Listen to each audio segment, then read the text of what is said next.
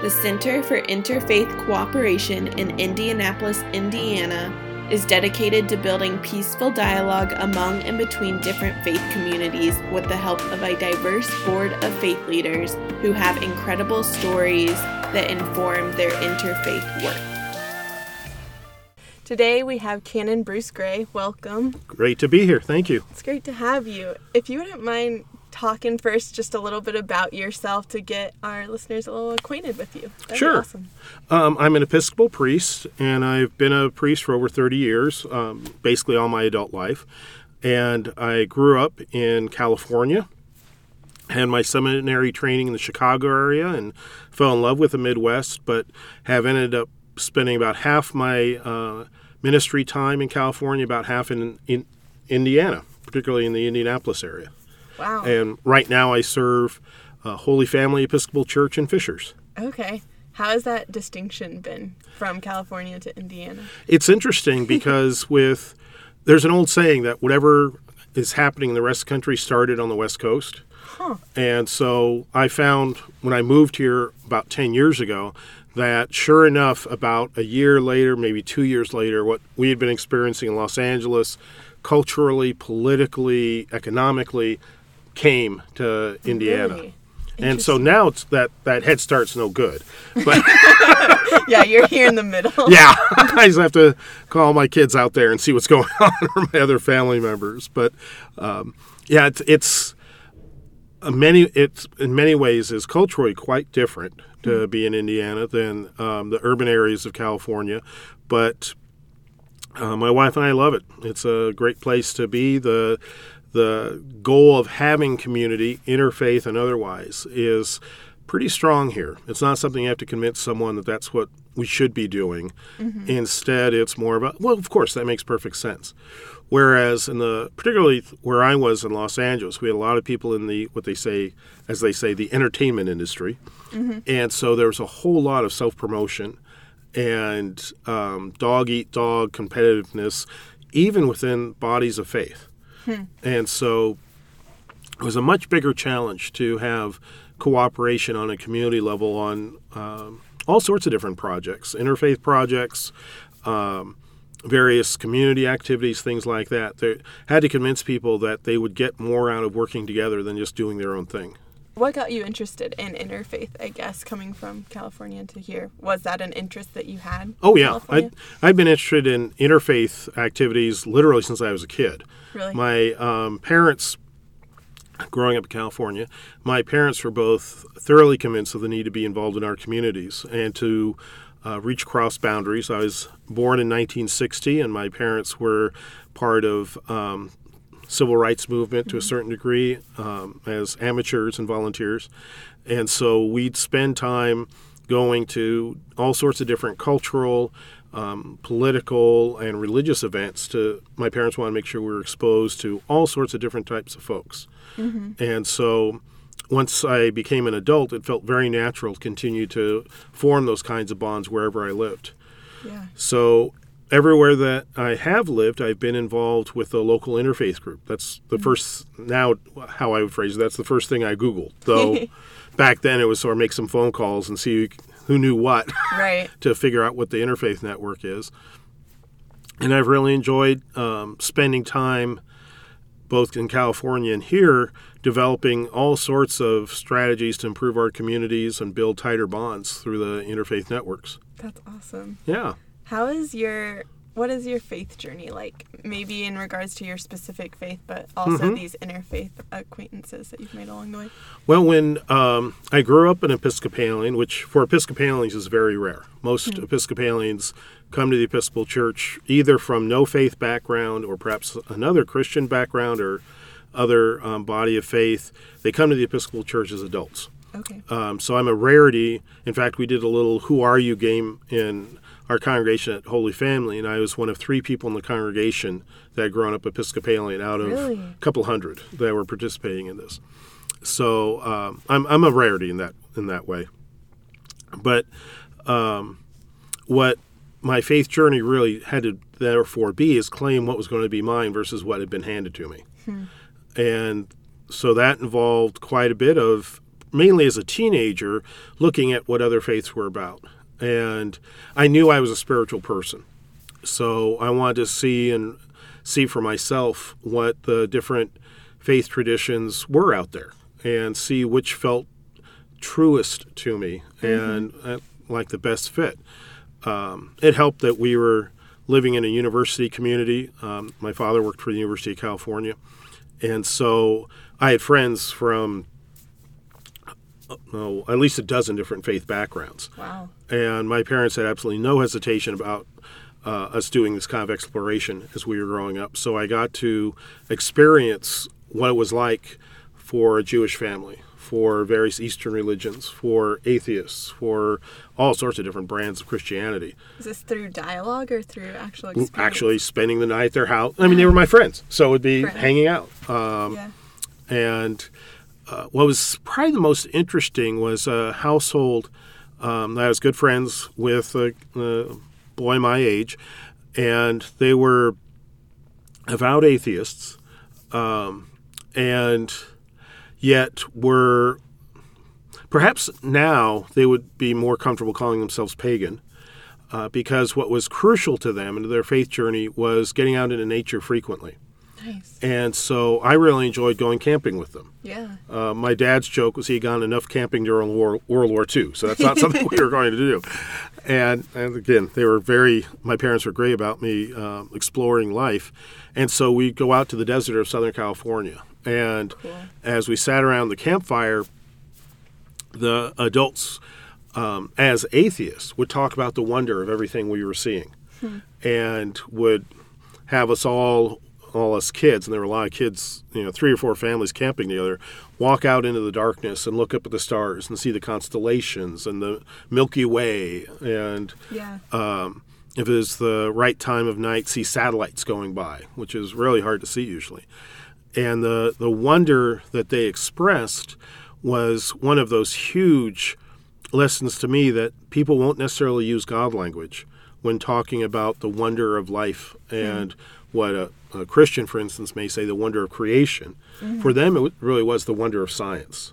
And they, Interesting. they were professional scientists and I learned a lot from them about about wonder. Um, in some ways, their vocabulary then started to become limited compared to what I'd be able to express today, but it was sufficient. And um, very, I really appreciate how vulnerable they were willing to be about what was important to them. Yeah, definitely. So that was one of those things that was formational for me, particularly becoming soon a professional, so to speak, in religion, of taking seriously the spiritual walks of everyone.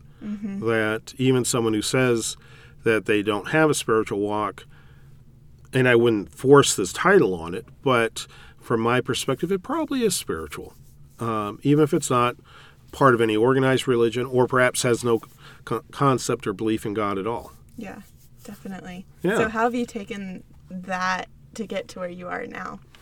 Well, what that helped me learn, and this that was when I was in elementary school. Um, that helped me to really develop a keen sense of listening. Uh, that basically, if I'd shut up, I could learn an awful lot from other people. That's fair. yeah, and so in some ways, what I've sought out in the uh, 45 years or so since then are the quiet times, the campfire times with people, and to be able to listen to their stories and their perspectives and their experiences and their perceptions. And that has greatly enriched my spiritual journey and the ways in which I can express and perceive God in the world around me. Uh, probably one of the most interesting things to me is the growing movement across various cultural um, barriers, even in our society, about practicing mindfulness. Yeah. That you know, give credit where credit's due. That's for the most part started within Buddhism, but in the Episcopal Church, it was something that by the time I became an adult was uh, a very popular movement of uh, prayer form. And fast forward to today, uh, corporations are teaching it, and public schools are Yeah. teaching it to their children, to the students. And in some ways, uh, it strikes me as the great interfaith movement of our generation. Yeah. Uh, and if I hadn't been listening through all those years, I don't think I would have been able to appreciate now as I see it popping up almost all over the place as something that's um, worth paying attention to Definitely. and be able to see the, the pattern of its growth. And yeah. again, using my vocabulary, I certainly see God moving through that. It's um, giving us tools in a time of our society, a time in history which is so full of stress and fear and detachment from what's going on around us, that mindfulness practices help us get recentered within ourselves, if we're religious, with the divine, uh, but regardless, with what's happening here and now Definitely. which is one of the huge challenges. Oh, yeah. Keep our feet on the ground as we're looking at what's on our social media feeds that may be taking place around the world, and there's a goodness to knowing what's happening around the world, but it can get us lost in our everyday. Oh, absolutely. I can speak to that with just college and all the Yeah. different responsibilities, just life in general. Mhm. Definitely. We had Tony Wiederhold here um, recently, and he's working with Eli Lilly to incorporate mindfulness into their practice as a Right. business incorporation, which is super neat. Yeah. So, yeah, I can see that for sure. Um, how did you get to know the CIC? How did you get involved here Well- in Indianapolis? Um, Grace Burton Edwards was an Episcopal priest in Indianapolis. Uh, she's now serving, um, shoot, now I'm blanking on where it is, somewhere in the South. Uh, but she was at Trinity Episcopal Church, and she was on the original board. And uh, so I heard she was involved with uh, interfaith stuff. Yeah. Um, I hadn't even heard the name CIC yet. And so uh, I bought her coffee and said, Tell me what's going on with that. and so she started to brief me. And then, to my embarrassment, I realized they were in the same building I was working in. oh, that's where they are. Good. And then, shortly after that, was uh, when Grace received the, the call to move to a new parish. And so, uh, when CIC need, needed a new board member and was hoping to have someone who was Episcopalian, I was very willing to step in as her replacement. Yeah, cool. Okay, that's awesome. Yeah. You're in the same building. Yeah. that's great. What have you learned since being on the board? Have there been some connections that are memorable and stories that you've encountered? What's fascinating to me is how the diversity of faith expressions in the Indianapolis area that are so firmly rooted now. Of the, the new temples that have been built just since I've uh, moved here 10 years ago, and the wonderful religious festivals with the um, I'm not going to name any communities because I don't want to slight any because I haven't been able to go to all of them that we're invited to, but the the fantastic openness that across the board the faith groups have with inviting people from various backgrounds to come enjoy enjoy and uh, be inspired by their holy days, by their architecture, by their studies, worship, uh, and of course social justice activities that we do together. Um, everywhere that I'd been uh, involved with interfaith work, the the social justice, the helping the poor, and that sort of thing, had been the easy work to do together. And so, what's impressive with me in Indianapolis is that the CIC community has taken much further steps than that, so that we really are able to pray together and using all sorts of different forums and formats um, and not watering down what anyone believes, but instead being open to praying in the form that someone else does every week or every day. Really? And I may never have experienced before.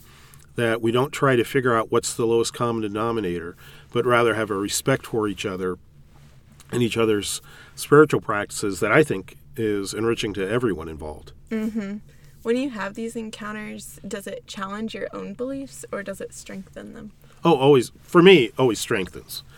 Um, something I didn't say is that in college, um, I almost had a second major in anthrop- cultural anthropology, and so that always gives me the that that background sort of gets uh, wonderfully tickled in interfaith experiences of okay, this is how this group is expressing what's important to them, and here are the values that they're sharing, and Yeah. the symbols that are important. So it's is always enriching and um, just piques my curiosity to learn more. That's great. Can you speak a little to Episcopalian and like what that looks like as a denomination of Christianity? Oh, of course. Uh, we're one of the more liberal branches of Christianity in the United States. Our roots are in the Church of England. And so our current claim to fame is that our head bishop, our presiding bishop, spoke at the royal wedding uh, last Really? summer and uh, got all sorts of social media attention that way. And he's a great guy, even without the social media attention. But um, we consequently our roots are back in the 1400s in the roman catholic tradition but since we've had hundreds of years we've continued to have a strong symbolic and sacramental life uh, so we use similar terminology as roman catholics and orthodox churches do but we have a particular american bent on it where we have women clergy priests and bishops and deacons and we have um, gay and lesbian transgender clergy, um, as well as in lay leadership, of course. And we have tended to be, particularly in the last about 70 years, pretty progressive in on the political fronts as well, which um, is symbolized in who we have in leadership and uh, real intentionality about having diversity in leadership. We're doing a lot of work um, you know, over the last 10 to 20 years on racism because we're aware that um, we're a, a diverse denomination that historically has had to deal with racism and often just try to be polite about it rather than make substantial institutional changes. Yeah.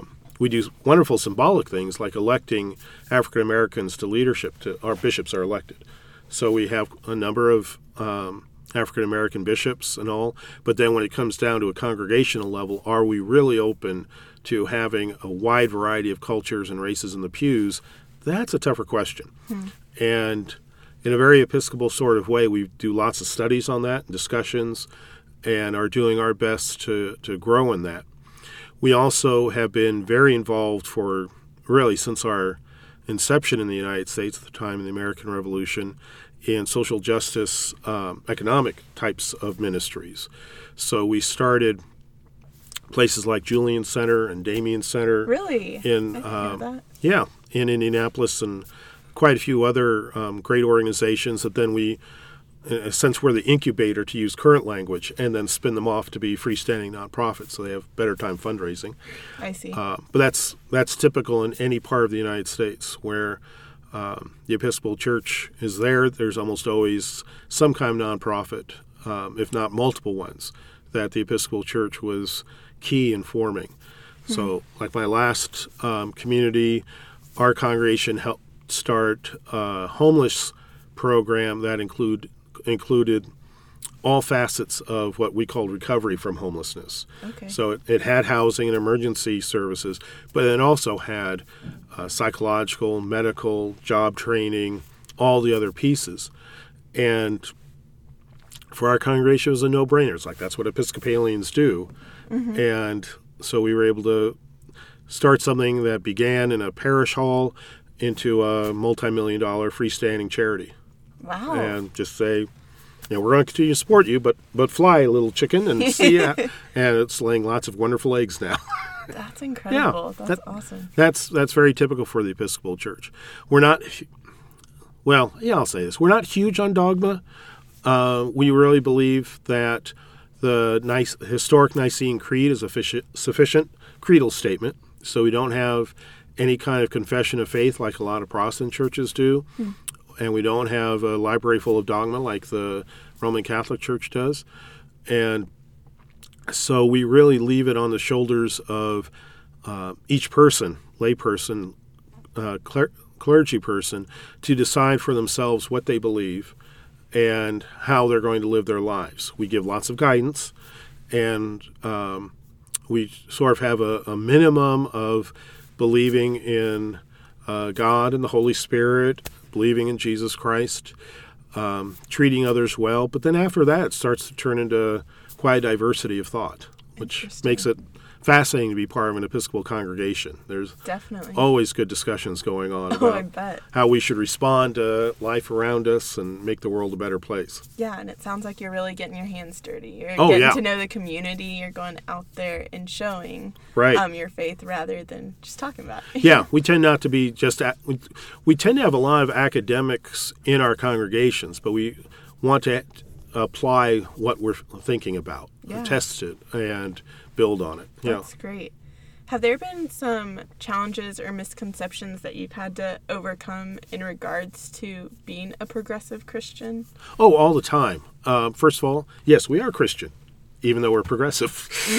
um, that I remember when um, some years ago, uh, within the Episcopal Church, our first openly gay bishop was elected, and I had a number of colleagues from more conservative Christian churches in the community I was serving at the time come up to me very sorrowful and said, "I'm sorry, this is the last time I'll ever be able to talk to you." That you have cro- your denomination has crossed the line, and if I even talk to you, that will compromise my beliefs and the beliefs of my congregation. Um, so, you know, in instances like that, of course, it, it's hard. Um, but what's what's e- in terms of the personal relationships, but it's also hard in terms of not even even being able to agree that we're following the same God. Um, that um, Episcopalians will sometimes be accused of not believing in the Bible, even though we take the Bible very seriously and spend lots of time on biblical scholarship, but we don't take it literally. And uh, take it within the context of the cultures that produced it and believe that God works through all that. Right. But um, that doesn't mean that it was ever frozen at a certain moment and can't be changed. So some fellow Christians have misconceptions about us not believing in the Bible, uh, not believing in God, not believing in the fundamentals of the faith, is what I've been told. And we like to think we do, but express it in a different way. And that many things that people at any given day and age think are the absolute essentials to agree on, we find with our historical perspective, not so much. That that keeps shifting through time, and certainly there are hot button issues in any given time. But if we can agree that we should love our neighbor as ourself and love God with our entire being, then we can work together on all sorts of projects, uh, rather than worrying about is my fork on the proper side of the plate. True. Yeah, definitely. And looking at interfaith specifically, do you find that your faith encourages interfaith work? Oh, yes. Yeah. Yeah, it's the Episcopal Church has been one of the leaders in interfaith efforts, um, probably for centuries. But uh, when the interfaith movement in the United States really took off after World War II, the Episcopal Church was really in the forefront of the leadership of that. Yeah. Neat, because I am currently in a religious pluralism class Good. where we look at interfaith from a Christian perspective. Mm-hmm. And there's various ways that you encounter religious pluralism. Like you can be exclusive in your mindset within the Christian faith and say, this is the way Yep. and the only way. Um, but of course, there's a spectrum to that. And I'm trying to wrestle with how do you stay true in your Christian faith, but also celebrate the diversity of other faiths as Right. well. And it sounds like they can go hand in hand and should, in my opinion. Yeah, and the basic um, thought that we keep in mind is God loves us all, and we are not responsible as individuals or as a denomination. We are not responsible for loving anyone more than God loves them because that's impossible. So, out of that construct, it's much easier than to say, okay, this is you're worshiping God in a way that's very different from I than, than I do, but it's easy to see that you really are loving the world around you uh, with a great deal of sincerity and effort. And so I think we're all on the same track at that point. Yeah. And I don't have to step in and say, well, unless you confess Jesus Christ as your Savior, you're going to hell. You know, it's just not something we believe Right. um, in how God works. And so that takes a lot of pressure off us as Episcopalians and gives us a lot of room to be involved with interfaith efforts and relationships and, and studies and things like that. Great. Why do you think interfaith is so important? Well, I think God has purposely created the different faiths of the world. And um, I'm not going to say all faiths because of like white supremacy, I think technically is a faith, but I don't think God created that. However, with that little caveat, I think God did, did this kind of creative work on purpose. And part of it is to help us grow in our own sense of wonder about the diversity of God's creation, uh, including within the human race and the mm-hmm. cultures and religions of the human race. I think we learn more about God by learning how others people uh, see and experience God. Right, definitely. And to end and conclude here, what is your definition of interfaith? Interfaith is the seeking to appreciate in the other the presence and experience and expression of God. Awesome. Actually, I'll step back to the, to the divine or that which is beyond us. Okay. Some people would not accept the term God, and I want to respect that. True. Valid point. Well, thank you so much for being here. You're Bruce. very welcome. It was great hearing your story and side of things. And listeners, stay tuned for more great stories from other board members.